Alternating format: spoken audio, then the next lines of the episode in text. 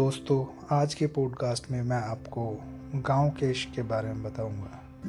वो गाँव जहाँ इंटरनेट नहीं है, जहाँ व्हाट्सएप नहीं है, जहाँ फेसबुक नहीं है, लेकिन इश्क तो है।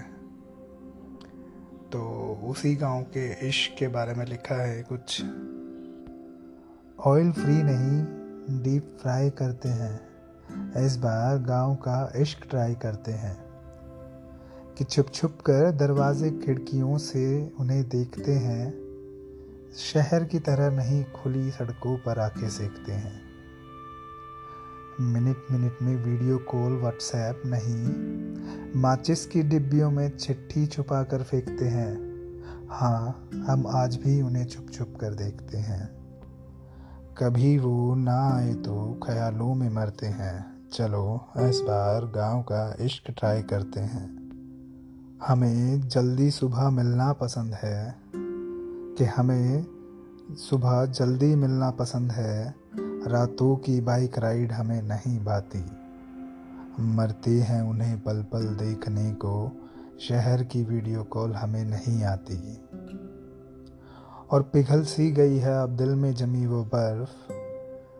पिघल सी गई है दिल में जमी वो बर्फ़ इस बार शहर क्या हीटर नहीं, गाँव की सर्द रातों में आग तपते हैं।